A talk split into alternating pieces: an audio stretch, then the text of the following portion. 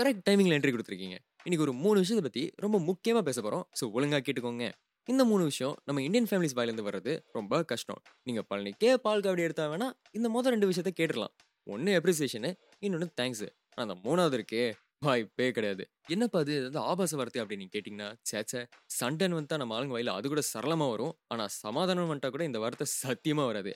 அது என்ன வார்த்தை? எனக்கு தெரியாத வார்த்தை அப்படின்னு யோசிச்சுட்டு இருக்கீங்களா இந்த மூணு விஷயத்தை பத்தி தான் டீட்டெயில்டா இன்னைக்கு நிம்மல்கிட்ட சேர்த்து உங்ககிட்ட பேச போறான். முன்னுட்டு பிரிப்பா பழுது மாமா பொண்ணு. அதவன் பங்கு. வாய்ப்பே இல்ல ராஜா. கடவுளா? உதரா ஃபாதரா?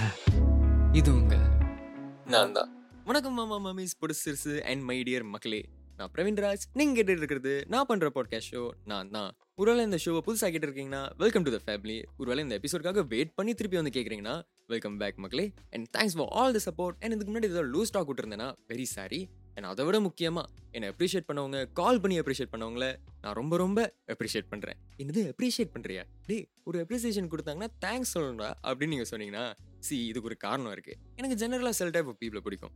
என்னதான் ஒரு ஃப்ரெண்டு கூட ஜாலியாக சுற்றிட்டு இருந்தாலும் அதே ஃப்ரெண்டு தப்பு பண்ணுறப்போ அப்படி மச்சான் இது தப்புடா இது திருத்தி கூட இது பெட்டராக பண்ணுறா அப்படின்னு சொல்கிறவங்க என்னதான் குழந்தைங்களா இருந்தாலும் அவங்க கூட வாங்க போங்கன்னு பேசி பழகுறவங்க உண்மையான காதல்லாம் சொல்லி உயிரை கொடுத்துறேன் அப்படின்னு ஷாஜான் விஜய் மாதிரி உயிரை கொடுத்து தியாகியா வாழ்ந்துட்டு இருக்கவங்க அதே மாதிரி எந்த சோஷியல் மீடியா ஆப்பை திறந்தாலும் இரநூத்தி ஏழு மில்லியன் கண்டென்ட் கிரியேட்டர்ஸ் இருக்காங்களா? அப்படி எந்த கண்டென்ட் கிரியேட்டர் வந்து ஒரு புது கண்டென்ட்டை போட்டாலும் அவங்க கமெண்ட் செக்ஷன்ல போயிட்டு டே தம்பி செமையா பண்றடா குட் லக்டா கீப் இட் அப் அப்படின்னு சொல்றவங்கள பார்த்தா எனக்கு ரொம்ப பிடிக்கும். அதனால உங்க எல்லாருக்கும் தேங்க்ஸ் அதனால தான் இந்த அப்ரிசியேஷன் அப்படின்னு சொல்ல வந்தேன். ஏண்டா உன்னை அப்ரிஷியேட் பண்ணிட்டாங்கன்னு சரி அதுக்காக ஒரு எபிசோடே பண்ணுவியா அப்படின்னு கேட்டிங்கன்னா சேச்சே அதனால மட்டும் இல்லைங்க. ஜெனரலாக ஒருத்தனோட சக்ஸஸ் இல்லை ப்ராக்ரஸை பார்த்து ஈஸியாக ஜட்ஜ் பண்ணிடுவாங்க இல்லை ஜேல செய்வாங்க டே இது அவங்க அப்பா கம்பெனிடா டே இது அவங்க அண்ணன் துபாயில் வேலை செய்கிறான் அந்த காசுடா. டே இது அவன் ஃப்ரெண்டு பால் அவங்க அம்மாவோட கம்மலை வந்து கொடுத்த காசுடா. டே பாலு அப்படின்னு ஈஸியாக எல்லாருமே சொல்லிடலாம். ஆனால் ஒருத்தனோட எஃபர்ட் என்ன?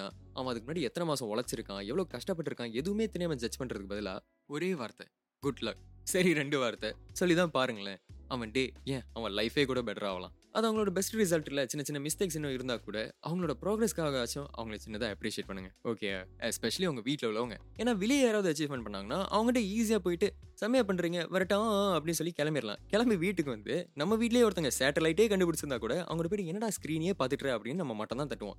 போயிட்டு கை கொடுத்து அப்ரிஷியேட் பண்ணலாம்ல. ஏன்? கட்டிப்பிடி வைத்தியம் is always on the go you know அதுக்காக இதான் சான்ஸ் அப்படின்னு சொல்லிட்டு தெரியாதவங்ககிட்ட போயிட்டு கட்டுப்படி வைத்தியம் செருப்படி வாங்கிட்டு வந்தேன்னா நான் இல்லை உனக்கு கமல் கூட காப்பாற்ற முடியாதுடா. ரைட்டு விட அப்ரிஷியேட் பண்ணுறோம் ஆனால் அதனால் எங்களுக்கு என்ன யூஸ் திருப்பி ஒரு நாள் வந்து எங்களை அப்ரிஷியேட் பண்ண போகிறாங்களா அப்படின்னு கேட்டிங்கன்னா பண்ணலாம். பண்ணாமலையும் போகலாம் ஆனால் அப்ரிசியேஷன்றது எதையும் எதிர்பார்த்து பண்ணுறது இல்லைங்க. ஒருத்தங்க நம்மளுக்கு தெரிஞ்சவங்களோ தெரியாதவங்களோ அவங்க பண்ணுற விஷயம் அவங்களோட எஃபர்ட் நமக்கு புரிஞ்சு பூரிச்சு பிடிச்சி போச்சுன்னா அதை ஹோல் பேக் பண்ணாதீங்க. உடனடியாக அவங்ககிட்ட சொல்லிருங்க. அப்ரிசியேஷன் கொடுக்குறவங்கள பற்றி பேசிட்டோம். இப்போ அப்ரிசியேஷன் வாங்குறவங்க சொல்கிறத பற்றி பேசலாமா? அதாங்க. தேங்க்யூ தேங்க்ஸு நன்றி சிஎஸ்சி திருமகாசே பல மொழிகளில் பல வார்த்தைகள் இருந்தாலும் மீனிங் ஒன்று தான் கிராட்டிடியூட் தேங்க்ஸ் தானே. நான் ஜெனரலாக டெய்லி சொல்கிறேன்டா யாராவது எனக்கு கடன் கொடுக்கும்போதோ இல்லை வண்டியில் லிஃப்ட் கொடுக்கும்போதோ கிறிஸ்மஸ் கிஃப்ட் கொடுக்கும்போதோ அப்படின்னு நான் கேஷுவலாக சொல்கிறது தானே அப்படின்னீங்கன்னா அதெல்லாம் தமிழ் சினிமாவில் வர கமர்ஷியல் படங்கள் மாதிரி எப்பயுமே யூஸ் பண்ணுற டெம்ப்ளேட் ஆயிடுச்சுங்க. ஆனால் நான் சொல்கிறது ஆர்ட் ஃபிலிம்ஸ் மாதிரி எப்பயாவது உள்ளேருந்து மீனிங்ஃபுல்லாக ஒன்று வருமே. அது. புரியலல்ல?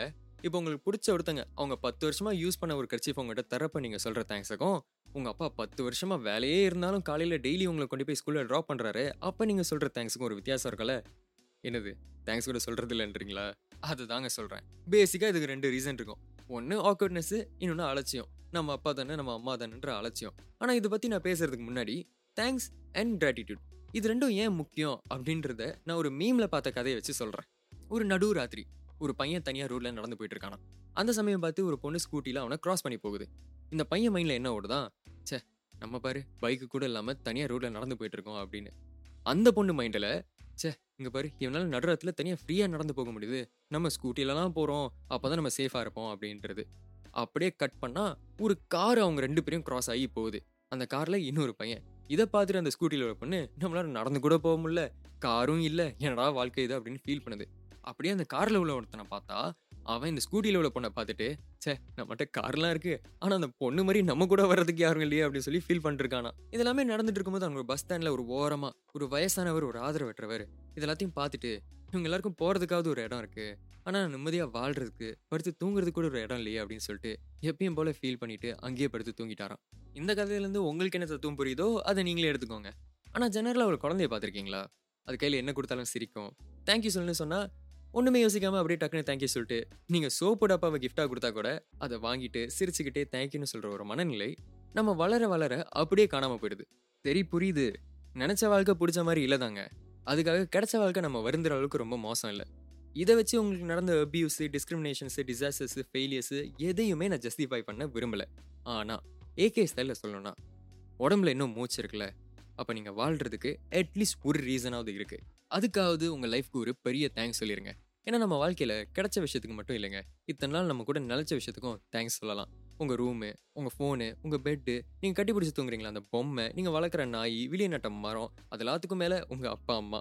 ஏன்னா அப்பா அம்மாவே இருந்தாலும் இத்தனை வருஷம் உங்களை கஷ்டப்பட்டு விடாமுயற்சியோட வளர்த்ததுக்காவது தி டிசர்வ் தேங்க்ஸ் முத தேங்க்ஸ் சொல்றதுக்கு யோசிக்கிறவங்களுக்கு ரெண்டு ரீசன் சொல்லியிருந்த ஞாபகம் இருக்கா? ஒன்று ஆக்வர்ட்னஸ் இன்னொன்று அலட்சியம். இந்த ஆக்வர்டா இருக்கவங்க கூட ஓரளவுக்கு மனுஷர்லாம்னு வச்சுக்கோங்களேன். ஏன்னா மோஸ்ட்லி அவனுங்க இன்ட்ரோடா இருப்பானுங்க. வீட்டுக்கு போயாவது தூது அனுப்பி தேங்க்ஸ்னு சொல்லிடுவானுங்க ஆனால் இந்த இன்னொரு கேஸ் இருக்கானு தெரியுமா? அலட்சியம். அவனுங்களாம் ரெண்டே வரி தான் டிஸ்கிரிப்ஷனு என்டைட்டில் ஃபீலிங் அதாவது அவங்க நம்மளை பெற்றுட்டாங்க ஸோ எதுக்கு அவங்ககிட்ட தேங்க்ஸ் சொல்லணும்? அது அவங்க கடமை தானே அப்படின்னு சொல்கிறவங்க உங்க எல்லாத்துக்கும் ஒரே கேள்வி தாண்டா அவங்க ஒன்று சோறு போட்டு வளர்க்காம இருந்திருந்தா நீ இப்படி நல்லா வளர்ந்து அலட்சியமா பேசிட்டு இருப்பியா? இந்த கேள்வியை கேட்ட உடனே நீங்க அர்ஜென்ட்டா அர்ஜென்ட்டா தெரிஞ்சிட்டீங்க அப்படின்னா உடனே இதுக்கு முன்னாடி நீங்க யாருக்கிட்டலாம் தேங்க்ஸ் சொல்லியோ அவங்களாம் இப்போயே போய் தேங்க்ஸ் சொல்லுங்க. அதுக்கும் மேல லேட்டா சொன்னதுக்கு ஒரு சாரியும் சொல்லுங்க. எது சாரியா தமிழ்ல எனக்கு பிடிக்காத வருது அப்படின்னு ஆரம்பிச்சிங்கன்னா பாயிலே குத்துவேன். ஏன்னா நான் முதல் ஸ்டார்டிங்ல மூணாவதா ஒரு விஷயம் இருக்குன்னு சொன்னேன் தெரியுமா? அதுதான் சாரி ஏன்னா அப்ரிசியேஷன் தேங்க்ஸ் கூட ஏதோ ஒரு எக்ஸைட்மெண்ட்ல சந்தோஷத்தில் நம்ம ஆளுங்க சொல்லிடுவாங்க ஆனால் சாரின்ற ஒரு வார்த்தையை விடிய விடிய ப்ராக்டிஸ் பண்ணாலும் வாயிலிருந்து வர்றதுக்கு பாசிபிலிட்டிஸ் கம்மி. எவ்வளோ பெரிய தப்பு பண்ணாலும் அதை பாதிச்சவங்க முன்னாடியே போய் நின்றுட்டு சாரி எடுக்க போகலாம் வரீங்களா? அப்படின்னு கூட கேட்பாங்க. ஆனால் சாரி மட்டும் வராது. எதனால ஒருத்தங்க இப்படி பண்ணுறதுக்கு வாய்ப்பு இருக்குன்னு யோசிக்கும் போது ஒன்று ஈகோ நான் மட்டும் தான் அப்படின்ற ஒரு மைண்ட் செட்டு இல்லை ரெஸ்பெக்ட்டுங்க ஏமான என்ன ஆகுது? என் குடும்பமான என்ன ஆகுது? என் பரம்பரை மரியாதை என்ன ஆகுது? அப்படின்னு இன்னொரு மைண்ட் செட்டு ஆனஸ்டா சொல்லணும்னா ஒரு தப்பு பண்ணிட்டு அந்த மிஸ்டேக்கை மறைக்கிற மூலியமாக உங்கள் மரியாதையை காப்பாற்றலாம் அப்படின்னு நினச்சிங்கன்னா வாய்ப்பில்ல ராஜா. அதுக்கு பதிலாக அந்த பாதிக்கப்பட்டவங்ககிட்ட போயிட்டு ஒரு சாரி சொன்னீங்கன்னா உங்கள் மேலே உள்ள நம்பிக்கை குறையலாம். அது கான்சிக்வன்ஸு ஆனால் நீங்கள் சாரி சொன்னதுக்காவது உங்கள் மேலே மரியாதை கூட வாய்ப்பு இருக்குது ஏன்னா அது உங்கள் நேர்மைக்கான பரிசு. ஸோ ஒருத்தங்களுக்கு தப்பு பண்ணிட்டீங்கன்னா அவங்க அஞ்சு வயசாக இருந்தாலும் சரி ஐம்பது வயசாக இருந்தாலும் சரி சின்ன பையனாக இருந்தாலும் சரி இல்லை மனநோயாளியாக இருந்தாலும் சரிங்க. சாரி சொல்லுங்கள் ஓகேயா இப்போ பெரியவங்களாம் சேர்ந்து என்கிட்ட வந்து சமுத்திரகனி சொல்ற மாதிரி உங்களை நிக்க வச்சு கொள்ளவா படுக்க போட்டு கொள்ளவா சத்தம் போட்டு கொள்ளவா சத்தம் வராம கொள்ளவான்னு என்னை மிரட்டி இந்த ஒரு சாரினால உலகமே மாறிடுமா நீங்க கேட்க போறீங்கன்னா உலகமே மாறாம கூட போலாங்க. ஆனா நீங்க தான் உலகம்னு சொல்லிட்டு உங்களை சுத்தி உங்க ஃப்ரெண்ட்ஸ் ஃபேமிலி உங்களுக்கு க்ளோஸா தெரிஞ்சவங்கன்னு இருப்பாங்களே அவங்களோட வாழ்க்கை மாற வாய்ப்பு இருக்கு. ஆனா இந்த சாரியோட எவல்யூஷன் ஜெனரேஷன் பை ஜெனரேஷன் மாறிக்கிட்டே இருக்கு. ஒரு எக்ஸாம்பிளுக்கு சொல்றேன். நான் தேர்ட் ஜெனரேஷன் வச்சுக்கோங்களேன். நான் பார்த்த வரைக்கும் ஃபர்ஸ்ட் ஜெனரேஷனில் நாம தப்பு பண்ணி அவங்க கிட்ட அடி வாங்கிட்டு இருந்தாலே திருப்பி அடிச்சு ஏன்டா அழுகுறேன்னு சொல்லி நிப்பாட்ட வைப்பாங்க. இதே அவங்க தப்பு பண்ணா ஏதாவது சாரி எதிர்பார்க்க முடியுமா? கடல்லையே இல்லையா? இதே செகண்ட் ஜென் பீப்புளை பார்த்தீங்கன்னு வைங்களேன் எஸ்பெஷலி பேரண்ட்ஸு அவங்க தப்பு பண்ணிட்டு பாதிக்கப்பட்டவங்ககிட்டே போயிட்டு நீ எதுக்கு ஓவர் ரியாக்ட் பண்ற அந்த காலத்துல எங்க அப்பாலாம் பெல்ட்டால உரி உரின்னு உரிப்பாரு. நாங்க தலை தெறிக்க ரோட்லயே ஓடுவோன்னு ஆல்ரெடி சோகத்துல இருக்கிற ஒருத்தகிட்ட போயிட்டு இதை வேற சொல்லுவாங்க. சொல்லிட்டு அவங்க வேலையை பார்க்க போயிடுவாங்க சண்டே பிரியாணி வரும் பிளேட்டு ஃபுல்லாக ஃப்ரூட்ஸ் வரும் இனிமே இப்படிலாம் பண்ணாதடா அப்படின்னு அட்வைஸ் கூட வரும். ஆனால் சாரி சத்தியமாக வராது. இதெல்லாம் நான் இந்த ரெண்டு ஜெனரேஷன் பற்றி கலெக்ட் பண்ணி வச்ச டேத்தாக்கள் ஒருவேளை உங்கள் ஃபேமிலியில் இப்படி இல்லை நீங்களே இப்படி இல்லை அப்படின்னா best parent best family award கொடுறா ட்ரம்ப்பு அப்படின்னு நானே ஓட் பண்ணுறேன் அடுத்து நீ என்ன சொல்ல போகிறேன்னு எனக்கு நல்லா தெரியும் ஓன் ஜெனரேஷன் தானே பெஸ்ட்டுன்னு சொல்ல போகிற அப்படின்னு கேட்டிங்கன்னா இல்லவே இல்லை. நாங்களாம் உங்கள் ரிஃப்ளெக்ஷன் தாங்க. என்ன சில பேர் கொஞ்சம் பெட்டராக இருப்போம். சிம்பிளாக சொல்லணும்னா ஒஸ்தி படத்தில் சிம்பு சொல்கிற மாதிரி நாங்களாம் கண்ணடி மாதிரில. But jokes apart generation increase ஆக ஆக மிஸ்டேக்ஸை ஹேண்டில் பண்ற விதமும் சாரியை கன்வே பண்ற விதமும் பெட்டர் ஆகிட்டே இருக்கு. ஏன்னா பெட்டர் ஆகணும். ஒரு வேளை நீங்களே உங்கள் ஃபேமிலியில ஒரு தடவை கூட உங்க பிள்ளைங்க முன்னாடியோ இல்லை உங்க பிள்ளைங்க கிட்ட சாரி கேட்டதே இல்லை அப்படின்னா உங்கள் பிள்ளைங்களும் அதை தானே ஃபாலோ பண்ணுவாங்க? அன்லெஸ் அவங்களே அதை எப்படின்னு கற்றுக்கிட்டு வெளியே வந்தாதான். இல்லைனா அவங்களும் சாரின்ற ஒரு வார்த்தையை தப்பு டாப்பிக்காக தான் ட்ரீட் பண்ணுவாங்க. விருந்தாளிங்க வந்தால் மட்டும் வெளியே வர டபரா செட்டு மாதிரி எப்பயாவது ஒரு தடவை வெளியே யார்கிட்டயாவது தப்பு பண்ணால் சாரி சொல்லுவாங்களே தவிர சொந்த ஃபேமிலி மெம்பர்ஸ் கிட்ட சொல்ல மாட்டாங்க. அதனால சாரி சொல்லுங்க பிள்ளைங்களா இருந்தாலும் சொல்லி பழகுங்க பிள்ளைகளுக்கும் சொல்லி பழக்குங்க. அப்போதான் தப்பு பண்ணால் அவங்க மிஸ்டேக்ஸை அவங்களே ஓன் பண்ணிக்குவாங்க. நான் யார் தெரியுமா? என் பெரியப்பா அவர் தெரியுமான்னு சும்மா போகிறவங்ககிட்ட சண்டை வளர்த்துட்டு இருக்க மாட்டாங்க. அட போங்க ப்ரோ நான் நிறைய சாரி கேட்பேன் எல்லார்ட்டையும் சாரி கேட்பேன். அப்பயும் யாரும் மதிக்க மாட்டுறாங்க ப்ரோ என்ன ப்ரோ பண்ணுறது அப்படின்னு சில பேர் மைண்ட் வாய்ஸில் யோசிக்கிறது எனக்கு கேட்குது யாரா? அது நானே.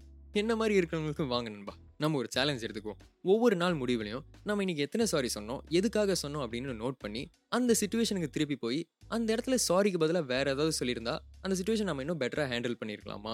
அப்படின்றத சொல்லி யோசிப்போம். அதை டெய்லி கட் டவுன் பண்ணுவோம். இதை ஃபிக்ஸ் பண்ணாமல் அப்படியே விட்டோன்னு வைங்களேன் நம்மளே அறியாமல் நம்ம நாமளே விக்டிமைஸ் பண்ணிக்குவோம். அப்படியே காலம் போக போக வீக்காக ஃபீல் பண்ண ஆரம்பிச்சிருவோம். நல்லா தெரிஞ்சுக்கோங்க. ஹம்பிளாக இருக்கிறதுக்கும் விக்டிமாக ஃபீல் பண்ணுறதுக்கும் நிறைய டிஃப்ரென்ஸ் இருக்குது ஒருத்தங்க நம்ம மேலே வந்து இடிச்சிட்டாங்க அது அவங்க தப்பு அப்படின்னா அவங்க சாரி கேட்டோன்னே நம்ம இட்ஸ் ஓகேங்க அப்படின்னு சொன்னோன்னா அது ஹம்பிள் ஆனால் அவங்க சாரி சொல்கிறதுக்கு முன்னாடி நம்ம சாரி சொல்லி அவங்க காலில் விழுந்து ஏன் தப்பு தாங்க என் குடும்ப தப்பு தாங்க அப்படின்னு அழுவ ஆரம்பிச்சிட்டோம்னா அது விக்டிமைஸாக ஃபீல் பண்ணுறது ஸோ என்ன மாதிரி இருக்கவங்க? நல்லா தெரிஞ்சுக்குவோம். சாரி சொல்கிறது முக்கியம் தான் ஆனால் அது தேவைப்படுறப்ப தான் சொல்லணுன்றது அதை விட முக்கியம். இது வரைக்கும் சொன்னதுக்கு எல்லாத்துக்கும் மேலே ஹைரணி என்னன்னு தெரியுமா? நம்ம மற்றவங்கள அப்ரிஷியேட் பண்ணி தேங்க் பண்ணி ஏன் சாரி கூட சொல்கிறோன்னு வச்சுக்கோங்களேன். ஆனால் எப்போ கடைசியாக நமக்கு நாமளே இது எல்லாத்தையும் பண்ணியிருக்கோம். என்ன? மறுபடியும் புரியலையா? மற்றவங்களை இம்ப்ரெஸ் பண்ணுறதுக்காக நம்மளே நம்மளை நிறைய தடவை டீக்ரேட் பண்ணியிருப்போம். டே உன் அளவுக்குலாம் என்னால் பண்ண முடியாதுடா. மச்சான் ஏதோ லக்கில் பாஸ் ஆயிட்டேன்டா. டே சத்தியம் இதெல்லாம் முடியாது நீ எனக்கு பண்ணி கொடுத்துரு. அப்படின்னு நம்மளே நிறைய தடவை சொல்லியிருப்போம். அப்படி சொல்கிறதுக்கு பதிலாக உங்களை நீங்களே வேலிடேட் பண்ணி பாருங்களேன். அப்படி பண்ணால் வெளியிருந்து வர எந்த அப்ரிசியேஷனோ வேலிடேஷனோ உங்களுக்கு ஜஸ்ட் ஒரு போனஸாக இருக்குமே தவிர முக்கியமான தேவையாக இருக்காது. இது எல்லாத்துக்கும் மேலே நம்மளை நாமளே ரெஸ்பெக்ட் பண்ண ஆரம்பிப்போம். நமக்குள்ள இந்த தருணம் வீரன் மாவீரனாக மாறினான் அப்படின்னு விஜய் சேதுபதி வாய்ஸ்ல இல்லைனாலும் நம்ம மைண்ட் வாய்ஸ் நம்மளை பெருமைப்படுத்தும். கட்ட கடைசியாக இது எல்லாத்தையும் தாண்டி வந்ததுக்காக எனக்கு என்ன நம்பினவங்களுக்கு என்னை சுத்தி எல்லாருக்கும் ஏன் அந்த யூனிவர்ஸ் கூட நான் தேங்க்ஸ் சொல்லிக்கிறேன். ஒருவேளை என்னால யாராவது ஹர்ட் ஆயிருந்தா அவங்களுக்கும் நான் சாரி சொல்லிக்கிறேன். ஐ எம் வெரி சாரி இதோட இந்த எபிசோட் முடியுது. ஒருவேளை இதை கேட்டுட்டு யார்கிட்ட சாரி சொன்னேன் இல்லை தேங்க்ஸ் சொன்னேன் அப்ரிஷியேட் கூட பண்ண அப்படின்னு வந்து சொல்லணும்னு தோணுச்சுன்னா என்னோட ஸ்பாட்டிஃபை கமெண்ட்ஸ் இல்லை இமெயிலில் வந்து சொல்லுங்க. ஸோ நெக்ஸ்ட் வீக் நான் திருப்பி வந்து பேசுற வரைக்கும் நான் பிரவீன் ராஜ் நீங்க கேட்டு இருக்கிறது நான் தான். பபாய் முன்னுட்டு பிரிப்பா? பழுது மாமா மாமா பொண்ணு அது பையன்? பங்கு. வாய்ப்பே இல்ல ராஜா. கடவுளா? உதரா யாரு யாரு நான் தான்